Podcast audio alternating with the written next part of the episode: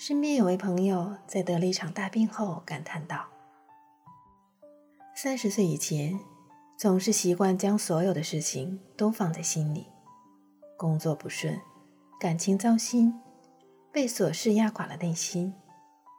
直到大病一场，才知道生气也会毁掉一个人的健康。”西方现代心理学认为，身体的慢性疼痛，除了外界的伤害，绝大部分是内在的压力和心理问题造成的。其实，人生路上最大的敌人是自己的情绪。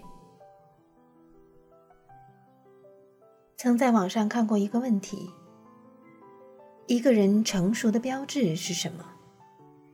有个高赞的回答是这样的：即便内心波涛汹涌，表面。也能云淡风轻。总结成四个字，就是情绪稳定。作家沈从文是出了名的好脾气，为人谦和，待人真诚，一直以乡下人自居。他性格淳朴，仁厚宽容，不论什么不好的事情都不能影响到他。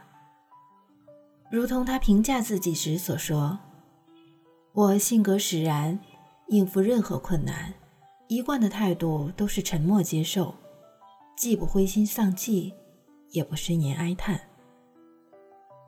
强大的自我消化能力，使沈从文一生动荡起伏，却始终波澜不惊，更用笔下的文字治愈了无数受伤的灵魂。老子曾说：“圣人者力。”自胜者强。控制情绪是处事的智慧，更是人生的修行。不困于心，不乱于情，方能自在安然过人生。